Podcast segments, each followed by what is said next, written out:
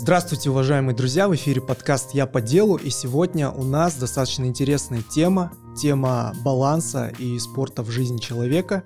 А сейчас очень много информационного шума и популяризации разных видов спорта, будь то триатлон, бег, марафоны, а, бокс, фитнес. То есть мы э, каждый день видим в Инстаграме и в других социальных сетях таких здоровых накачанных парней. Я просто сегодня хотел поговорить о том, как к этому подойти разумно, с чего начинать, как правильно делать, или вот такие вопросы, как про питание, там, режим, как, какие-то тренировки, да, то есть мы все смотрим YouTube, мы все смотрим Instagram и э, перенимаем какие-то упражнения, но как к этому делу подойти разумно, и сегодня у нас в гостях Андрей Ким, Здравствуйте. 15-кратный чемпион мира по пауэрлифтингу, прокачанный во всех смыслах человек, Спасибо. вот, и очень умный парень. Андрей, Ох, здравствуйте. громко.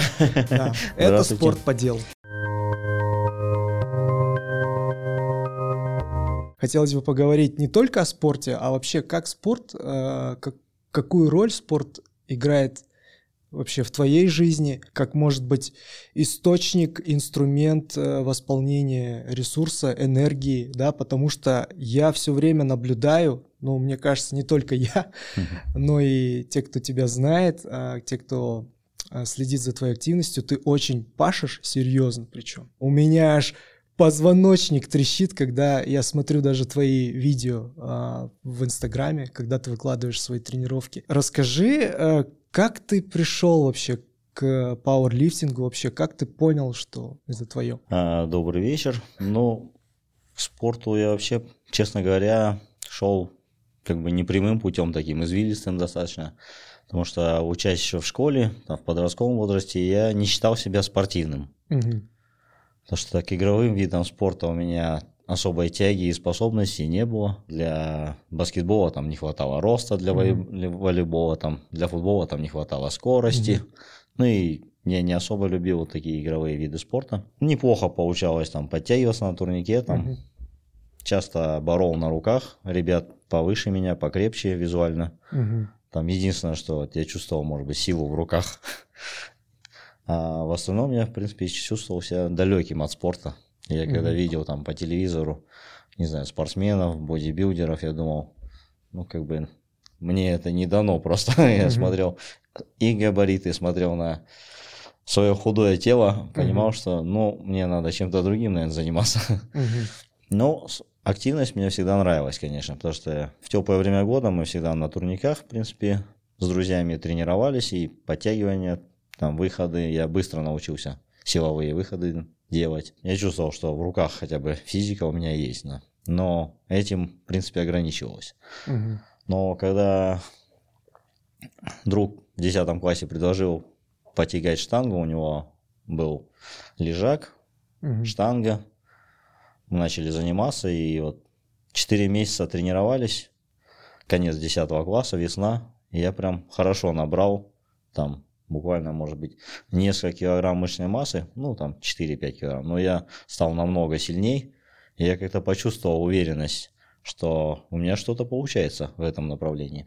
Хотя мы бессистемно абсолютно, мы просто тягали по какому-то наитию, конечно, неправильно, техники особой не было, но все равно мы прибавляли, ну, в силу, наверное, возраста, восстановление было хорошее, все равно прогрессировали. И потом уже, когда на первом курсе в университете, я просто увидел, что у нас есть в политехническом университете в Бишкеке, я учился в Кыргызстане, М, там у нас есть секция тяжелой атлетики, зал тяжелой атлетики, зал бодибилдинга.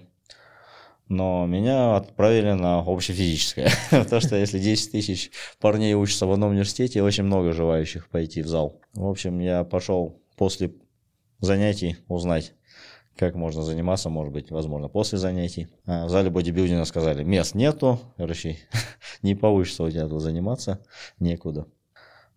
Зашел в зал тяжелой атлетики, ну, там мне тренер сказал, что можешь там платить какую-то небольшую символическую сумму и заниматься после занятий, в принципе, приходить. Вот так я начал тренироваться. Тренер, не знаю, возможно, какой-то потенциал заметил во мне. И в ноябре месяце он уже какого-то студента перевел из секции тяжелой атлетики, и меня автоматически на тяжелую атлетику перевел, я уже начал ходить на физкультуру туда. Но, честно говоря, тяжелая атлетика у меня не совсем хорошо пошла, потому что нет суставной гибкости. А, генетически. Угу. Суставы мои не предназначены, у рабочие углы не позволяют именно тяжелой атлетикой заниматься. И постепенно я начал а, травмироваться, как бы немного там кисти травмировал. Я чувствовал, что по физике я превосхожу многих ребят, там приседания у меня хорошо шли. Там, даже на первой тренировке я свой вес начал приседать, когда никогда в жизни не приседал, в принципе, свой вес на 10 раз я спокойно мог приседать. Там. Ну, я, правда, и весил всего 50 килограмм.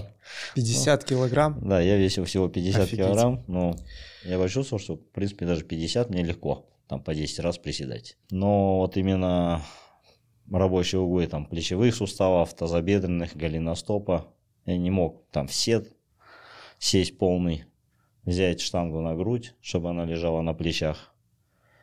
В общем, через некоторое время я уже закидывал 100 килограмм в стойку, а штанга лежала на кистях. Ну, соответственно, пошли травмы, растяжения кистей. В этот момент я увидел на стене там нормативы по пауэрлифтингу. Там висели нормативы, я подошел, я даже не знал, что есть такой спорт. Я смотрю, приседания, жим и тяга становая. Эти все движения у меня хорошо шли.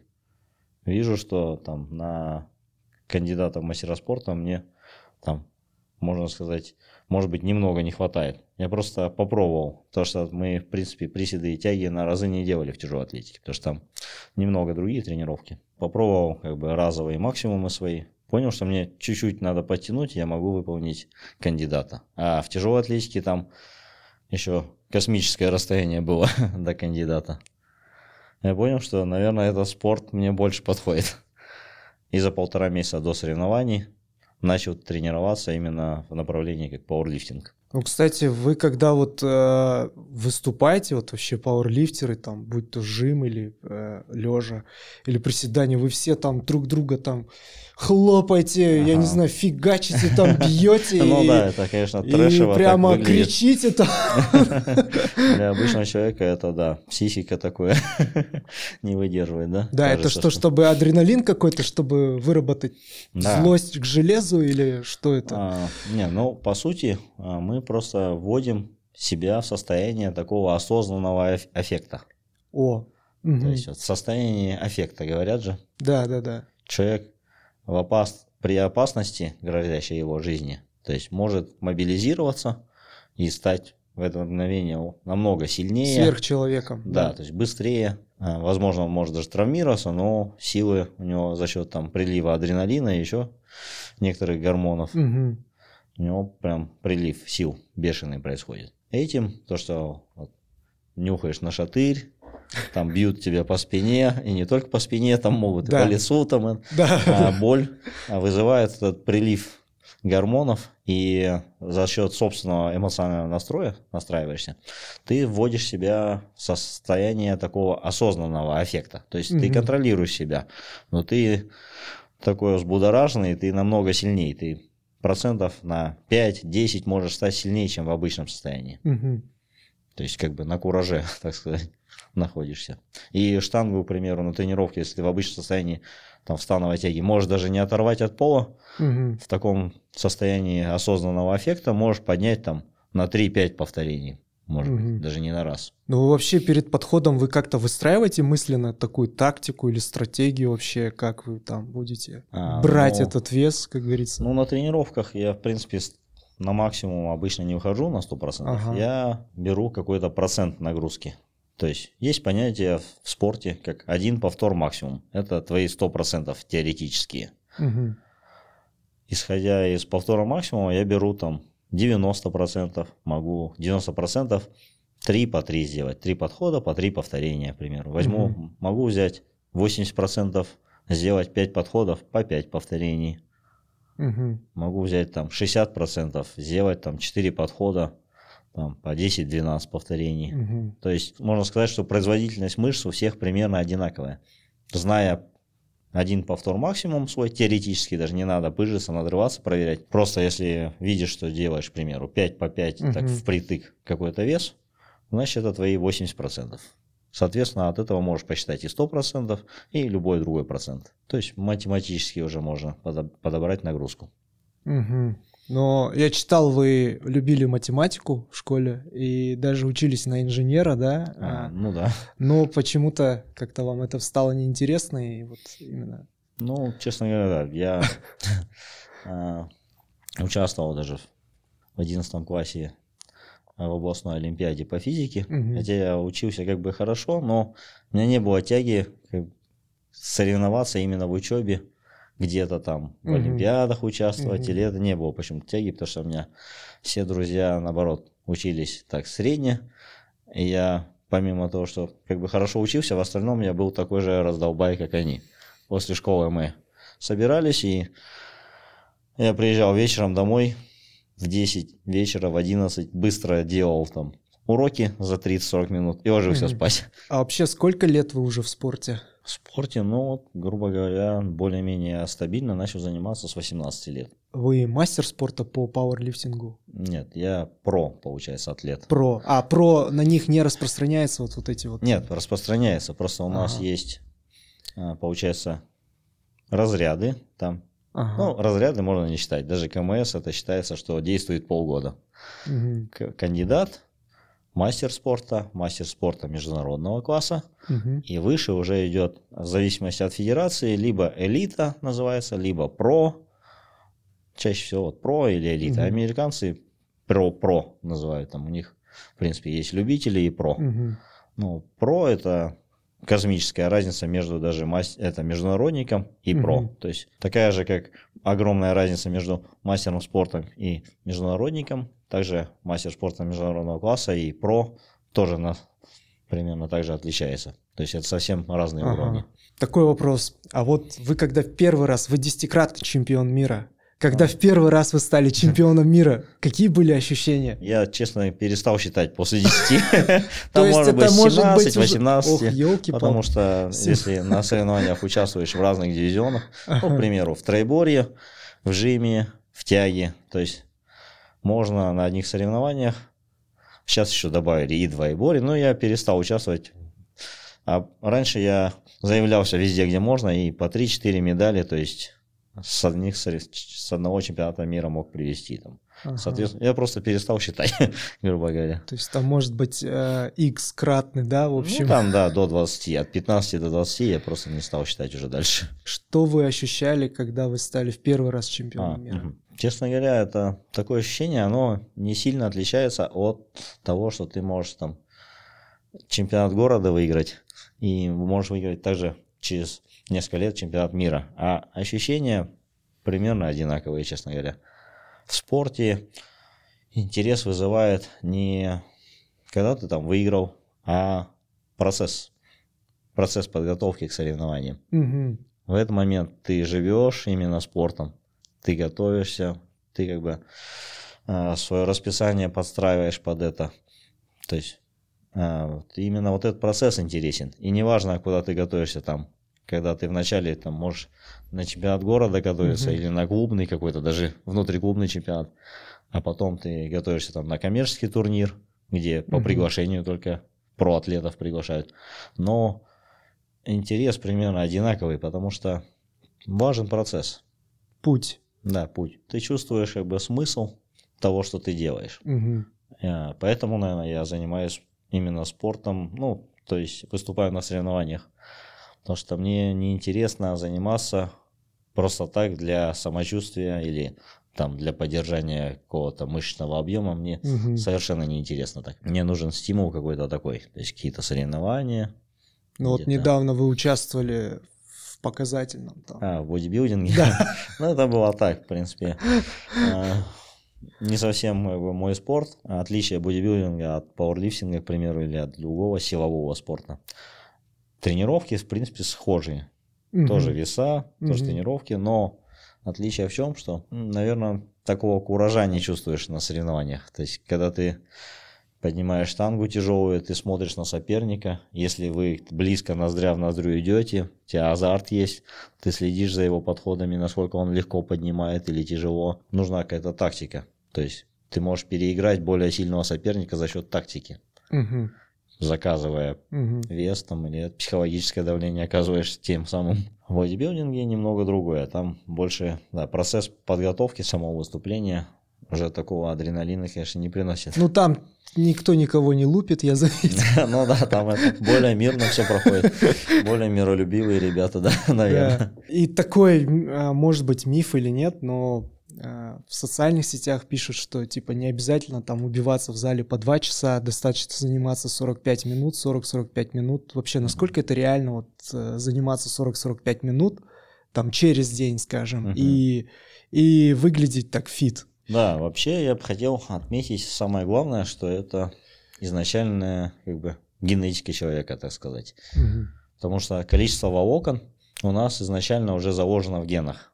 К примеру, у кого-то там, грубо говоря, в бицепсе 100 тысяч волокон от рождения. Он Да. ничего не делает, и у него достаточно массивные бицепсы, даже если он просто лежит на диване. А у кого-то там, к примеру, 30 тысяч волокон в том же бицепсе. Ага. Соответственно, уже у него в три раза меньше мышечного волокна, Мгм. той же мышцы. Поэтому кому-то достаточно там чуть-чуть потягать что-то, и у него Мгм. уже там какая-то форма будет неплохая. Мгм. Кому-то больше усилий придется Мгм. приложить. Потом типы волокон тоже разные.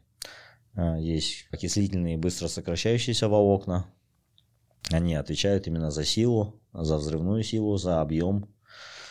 Есть так называемые как бы медленные волокна. Ну, Мгм. Сейчас я не буду сильно углубляться, Да, потому да. что там много типов волокон. Да. И вот медленные волокна, они тонкое пе- поперечное сечение имеют, в отличие от быстро сокращающих, ну, окислительных волокон. Они могут работать продолжительно, но они мощностью не обладают. И вот пропорция этих волокон, есть промежуточные волокна, у всех разные. То есть кто-то от рождения уже пред- предрасположен там к бегу на длинные дистанции, он будет бежать и не закисляться, ему это будет легко. А кому-то легче там поднять тяжелую штангу на раз и отдыхать между подходами там 5-10 минут. Ну, как бы генетически уже предрасположенность к каким-то видам спорта есть. Поэтому 45 минут а, это все относительно. Во-первых, какой результат хочет человек, И изначальные данные, как бы, и, конечно, режим, какой он будет держать. Самое главное. Питаться. а, Да, потому что на первом месте сон, потом питание, и на третьем месте уже тренировки. А, И подавляющее большинство людей, тренирующихся в зале, этого не знают, либо пренебрегают этим. То есть они, может быть, высыпаются, но питаются как попало. Из-за этого результат будет там совсем не тот, как- который они ожидают, даже нормально тренируясь. мгм. А еще учитывая, что большинство людей э, неправильно выполняют упражнения, и на фоне плохого неправильного питания, может быть, еще где-то недосыпаний, соответственно, результат будет плачевный, да. Мгм. Хотел вот задать такой вопрос. А, Вот вы, когда выходите на помост, вообще вот, ну, помимо того, что вас шлепают, бьют, там, кричат на вас, да, ругают нехорошими словами, как вот есть какой-то лайфхак, который помогает вам вот это волнение, которое у вас есть, вот ман- мандраж вот этот вот предвыступательный, перебороть, как-то вот вы говорите, вы вводите себя в состояние контролируемого аффекта, а есть еще какой-то, может быть, лайфхак, вот, чтобы не волноваться, грубо говоря, как перебороть волнение? Или его не А, надо перебарывать? Нет, волнение нужно. Слишком расслабляться нельзя. Но здесь просто нужен здоровый пофигизм, так сказать.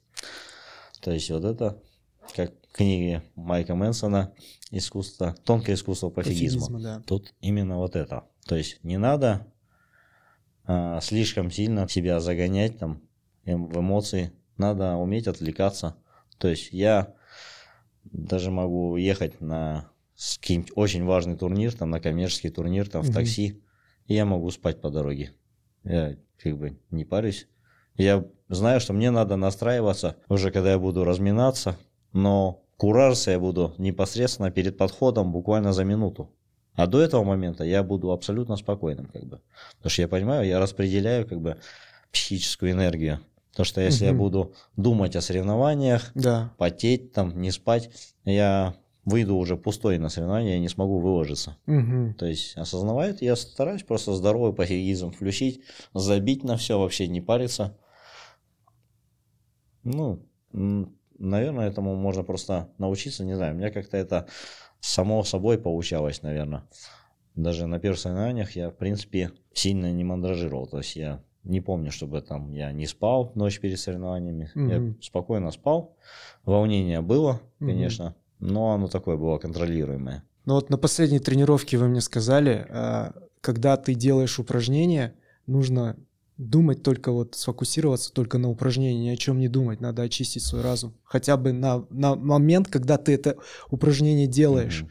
Здесь примерно то же самое, да, вот Ну да. вы видите перед собой штангу там за 200 килограмм, Мгм. и, наверное, вот вы смотрите на нее, о чем вы думаете? выходишь на максимум или 100% или даже пробуешь выше 100%, Да. тогда бывает одолевают сомнения на самом деле. То есть Ох ты. ты в приседе снимаешь там штангу под 300 килограмм на плечах, ты чувствуешь, что ты весишь 70, а на тебе 280 на плечах, там 4 твоих веса.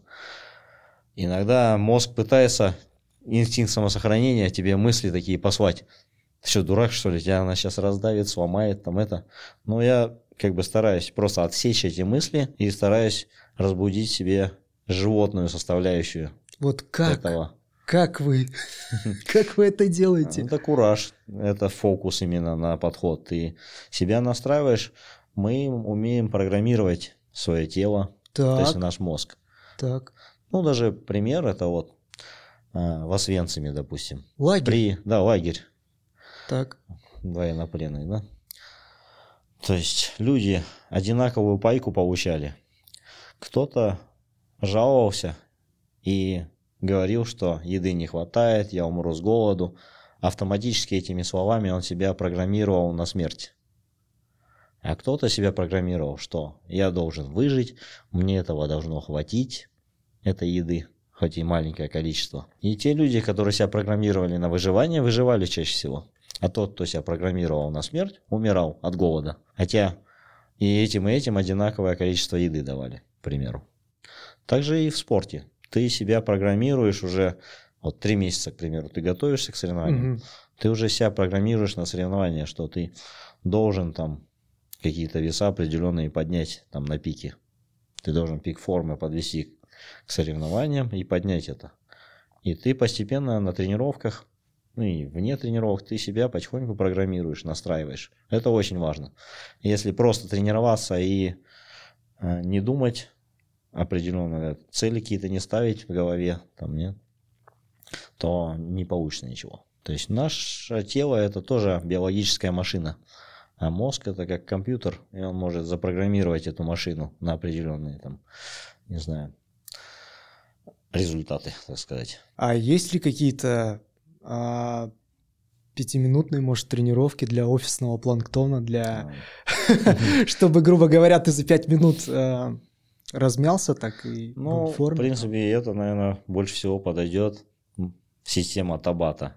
Табата. Да, японец в свое время, я, честно говоря, забыл его имя, с фамилией Табата, придумал эту систему. Ага.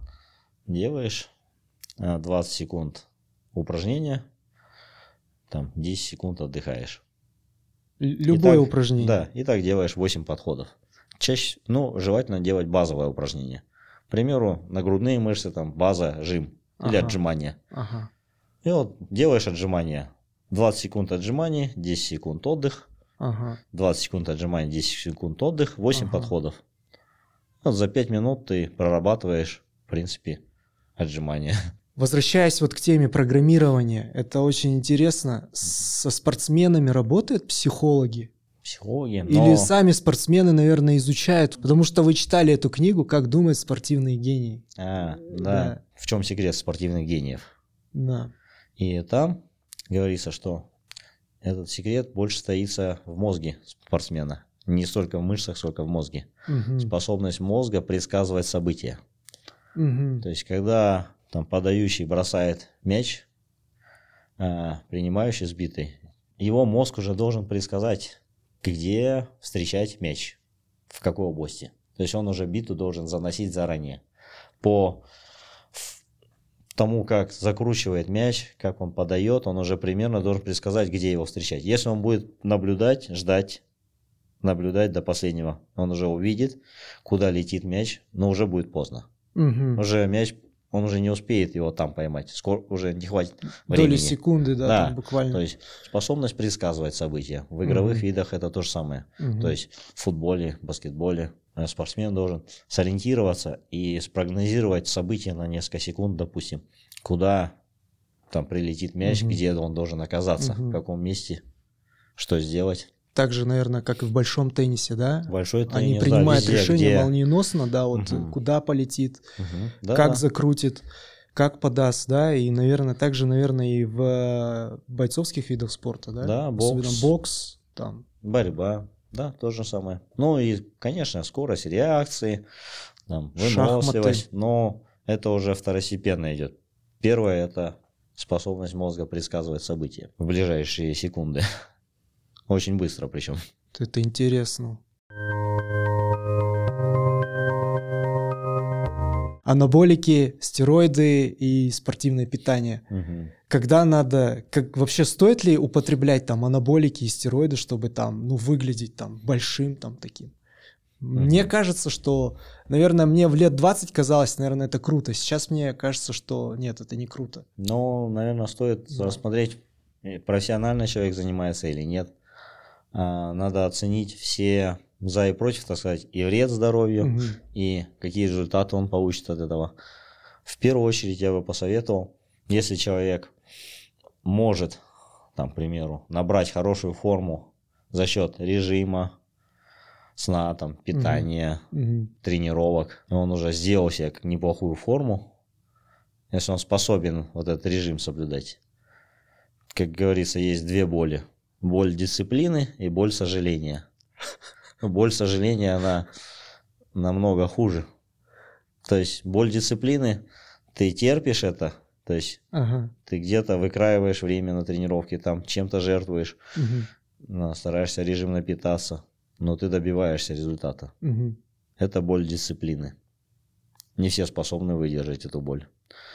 А боль сожаления у большинства людей уже, у подавляющего, у остального. Кто вроде тренируется время от времени, но результатов нет. Он может 10 лет в зал ходить и форму так и не сделать за все 10 лет. Либо кратковременно чуть прогресс есть, потом спад, прогресс, спад. И в Мгм. итоге выглядит так, как будто не занимается спортом. Хотя ходит в зал 10 лет подряд. Мгм.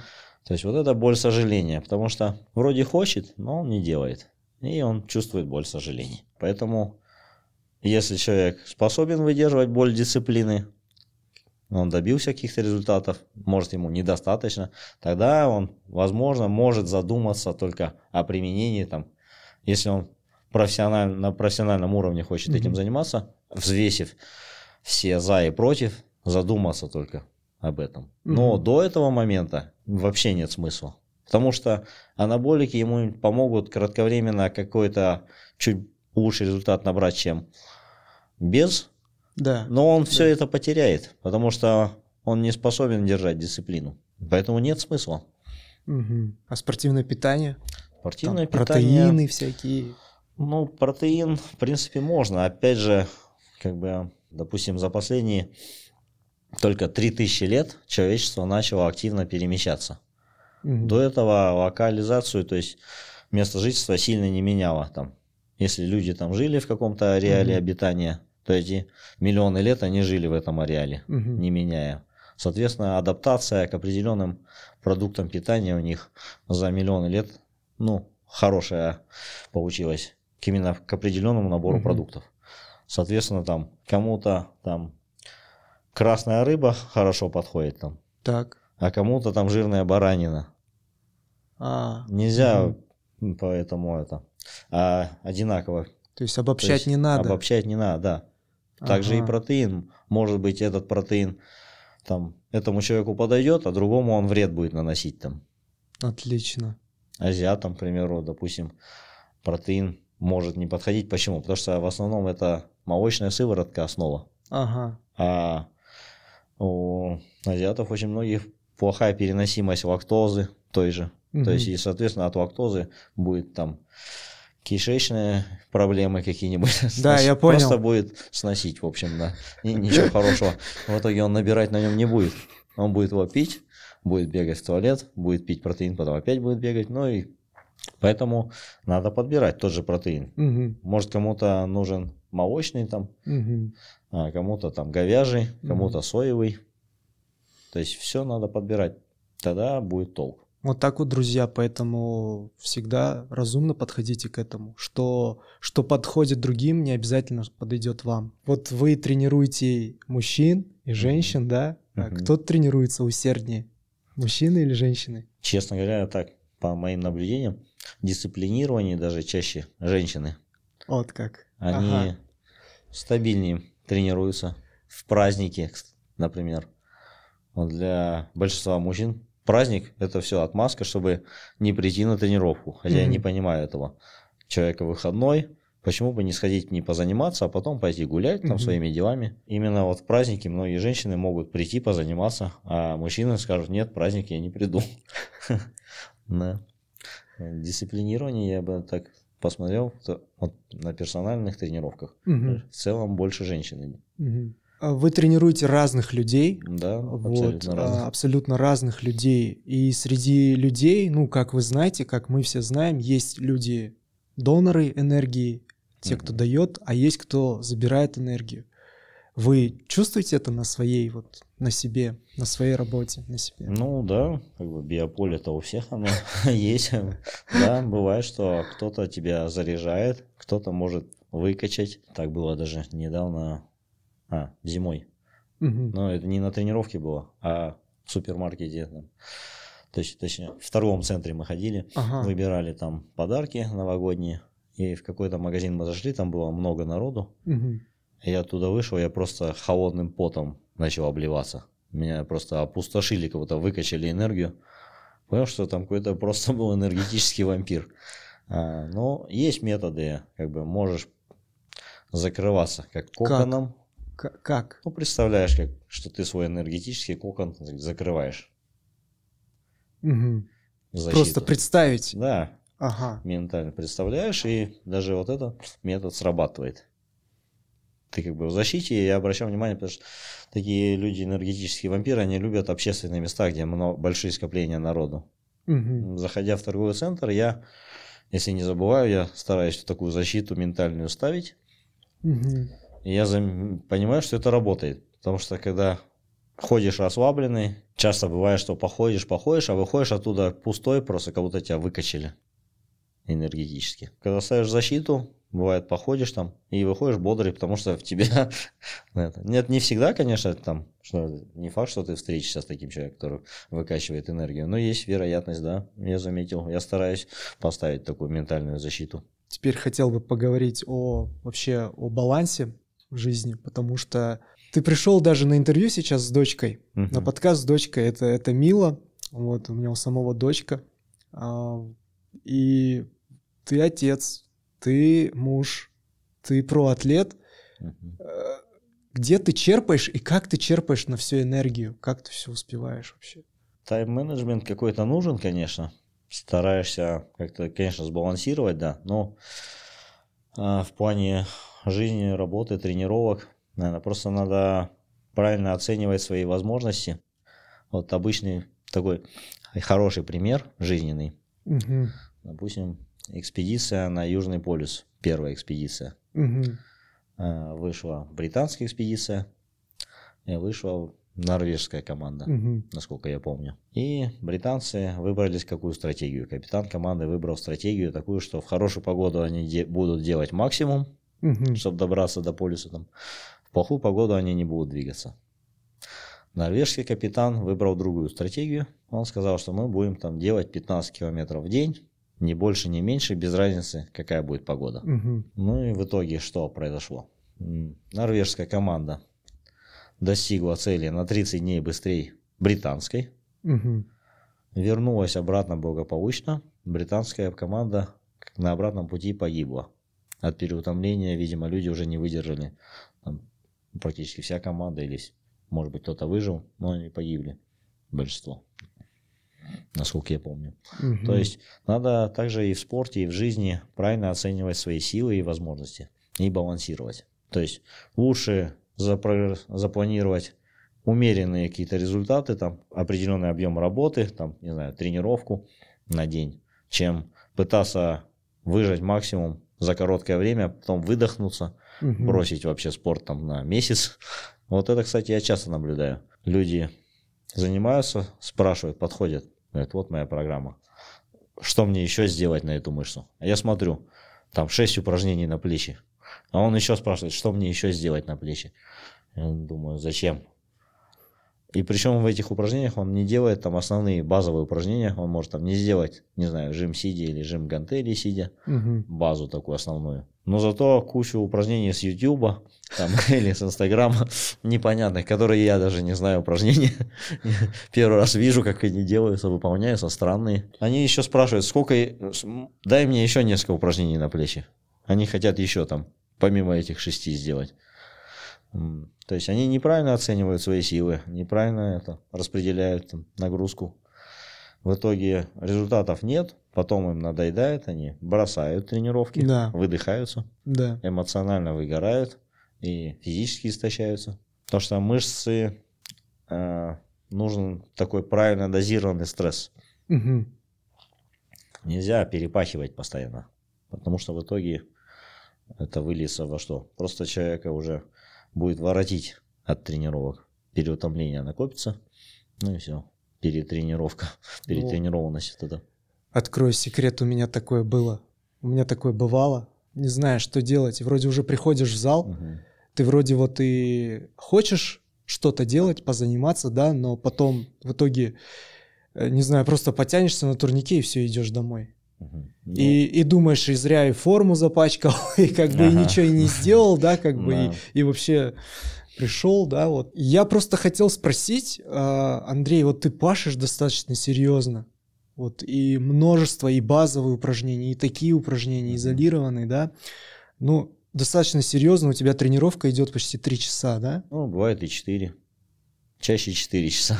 Святая Мадонна. А потом вот э, ты, когда приходишь домой, как ты отдыхаешь? У тебя же вот дочка, Мгм. а, дочка, девочка еще Ну требует да. себе внимания, правильно? Ну да. Еще есть супруга, то есть а, еще есть какие-то бытовые вопросы по дому надо решать, да, то есть Мгм. тебе спать не хочется. Да, Конечно, хочется спать. Но в плане сна, да, у меня, допустим, три раза в неделю я бывает сплю ночью там по 4-5 часов. Но в эти дни я стараюсь там поспать, если удается, днем, там хотя бы Мгм. 30-40 минут. У пилотов есть такая практика сна, Мгм. они называют power napping, такая турбозарядка. Перед Мгм. ночными полетами они Мгм. спят там до 40 минут, Мгм. подзаряжаются. Получается, погружаешься в быструю фазу сна, там, Мгм. в глубокую фазу не уходишь, и после такого кратковременного сна ты просыпаешься такой, как подзарядившийся, бодрый.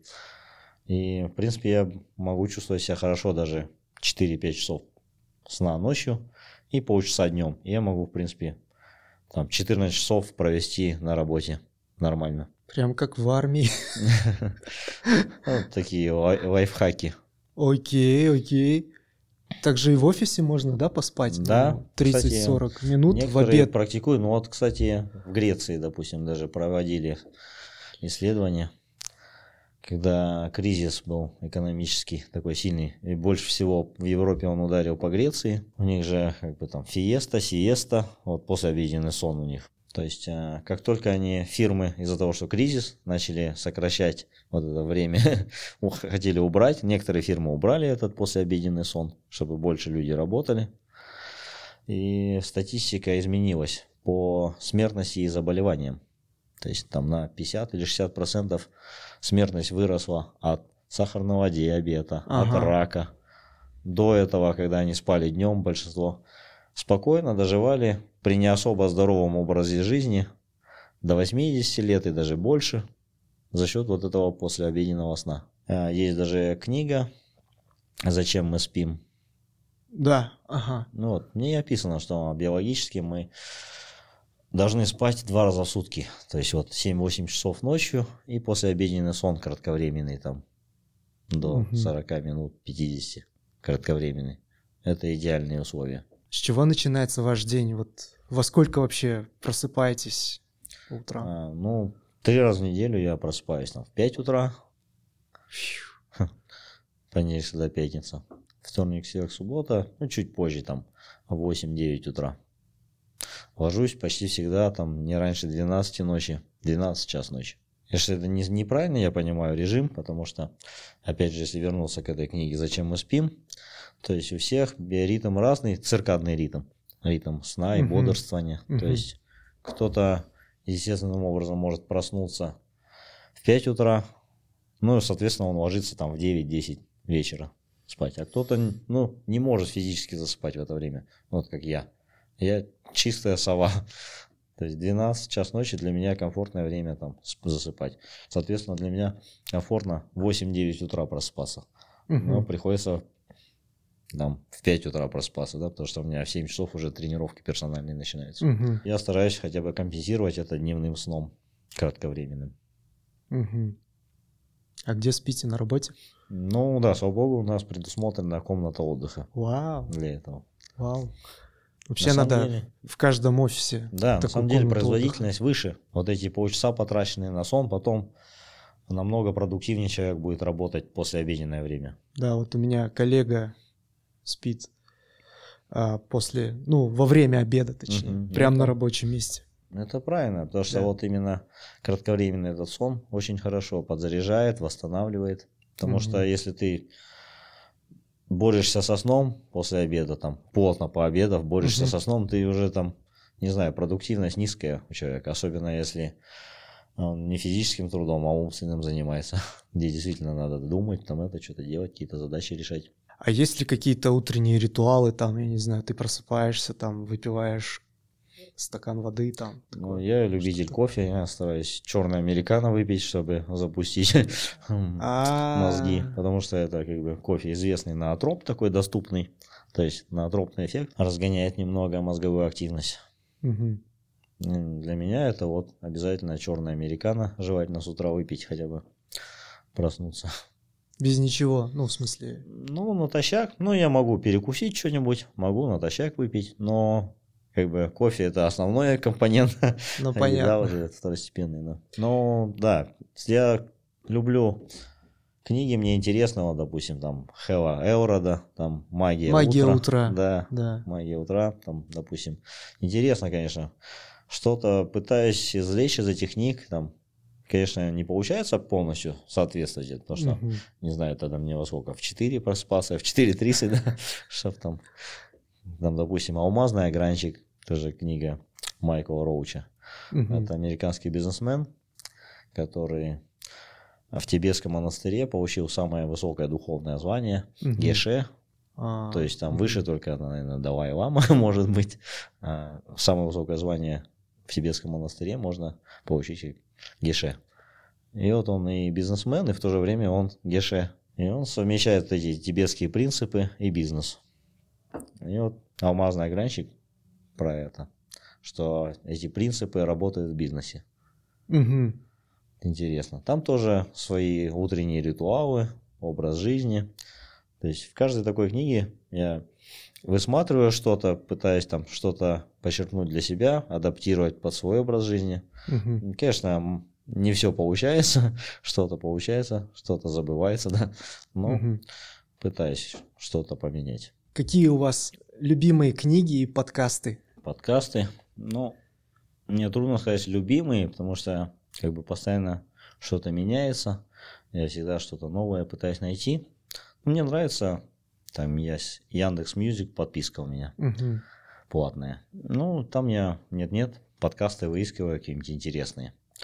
Ну, не знаю, мог бы посоветовать, мне интересно, вот там дневник минималиста, там ведет американский блогер, там это интересно его слушать. Он такие лайф- лайфхаки говорит, какие-то опыты над собой бывает проводит. Синеку, там, там же в Яндексе, Мгм. письма Мгм. к Уцилию.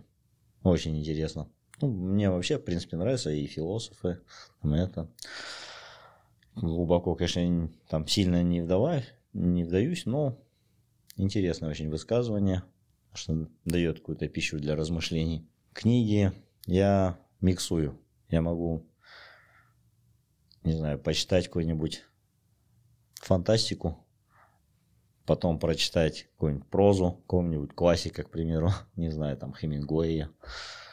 Потом тут же, не знаю, про мозг прочитать там Андрея Курпатова, там «Красную угу. таблетку». Угу. То есть я сам не знаю, какую книгу я буду читать следующей. Классно тоже, по сути, интересно, потому что всегда, когда в те редкие моменты, когда мы тренируемся вместе, вас интересно слушать, то есть а, ну, спасибо. вы очень аргументированно говорите про там биомеханику какого-то упражнения. Ну, то есть, мне кажется, это невозможно, если вы постоянно не саморазвиваетесь. Mm-hmm. Наверное, и книжки по биологии штудируете иногда. Ну, кстати, вот именно, может быть, по биологии реже всего. А, да? Ну, а, касательно спорта, да, я штудирую какую-то информацию, конечно, смотрю. Но больше, конечно, я предпочитаю читать там, художественную литературу, либо какую-то такую научную, интересную. Вы уже достаточно давно в спорте, и вы, у вас есть какой-то план или там на 5 лет, то есть вы и дальше будете в спорте? У вас, мне кажется, есть все титулы, которые можно уже Ну, я достичь, рассматриваю, просто, да. может быть, попробовать себя в другом виде спорта.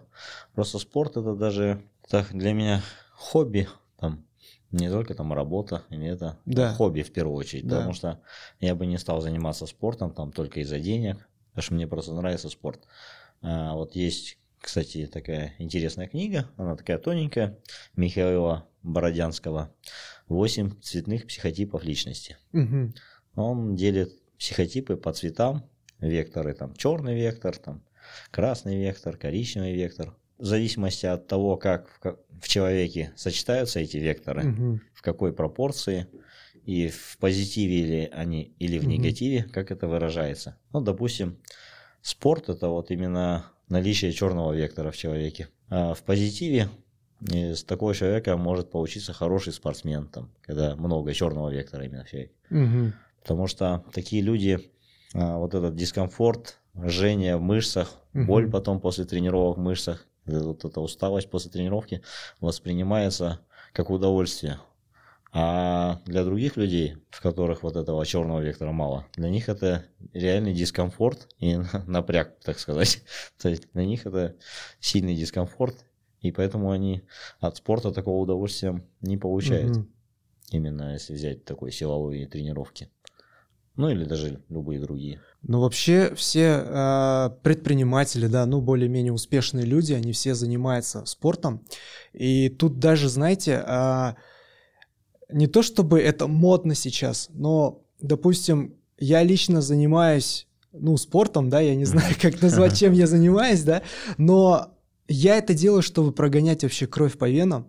Потому что мне кажется, э, может быть, я сам себя убеждаю в этом, что когда я занимаюсь регулярно, у меня голова лучше соображает. А это правильно, потому что, да. кстати, вот обратиться можно к Курпатову тому же, ну или еще к другим там ученым, именно касательно мозга, работы мозга.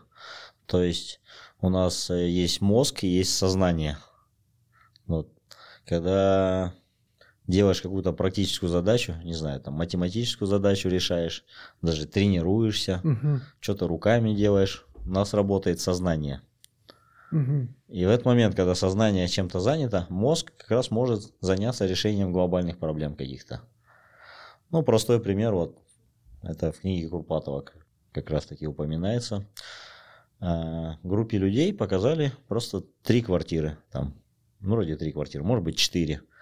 То есть в каждой квартире были преимущества, недостатки, но одна из них была там прям по всем параметрам лучше других. Угу. Расположение в центре, угу. к примеру, мебелировка лучше, комнат больше, там, не знаю. Эту группу людей поделили на три группы. Ну и первой группе там сказали решение сказать сразу, какую квартиру они бы выбрали. Второй группе людей дали время подумать. Сказать, примерно, до завтра. Завтра скажете. Угу решение. А третьей группе дали математические задачи решать. И после решения этих задач им надо было сказать ответ. Те люди, которые сказали сразу, дали ответ. Более-менее, большее, подавляющее большинство, ну, большая часть выбрали хороший вариант. А те люди, которым дали время подумать, ужасно выбрали большинство. Мгм. И те, кто решали задачи, там э, наибольший процент вот из, из этой группы выбрали хороший вариант. То есть там может быть чуть больше 50%, которые выбрали сразу. Мгм. Но вот эта группа, которые решали задачу, большинство выбрало, там, не знаю, 90 или сколько процентов хороший вариант. То есть это показывает, как работает наш мозг. То есть наше сознание бывает нам мешает сделать правильный выбор. И вот спорт как раз таки позволяет дать поработать мозгу нашему. То есть мы сознание занимаем тренировкой, Мгм.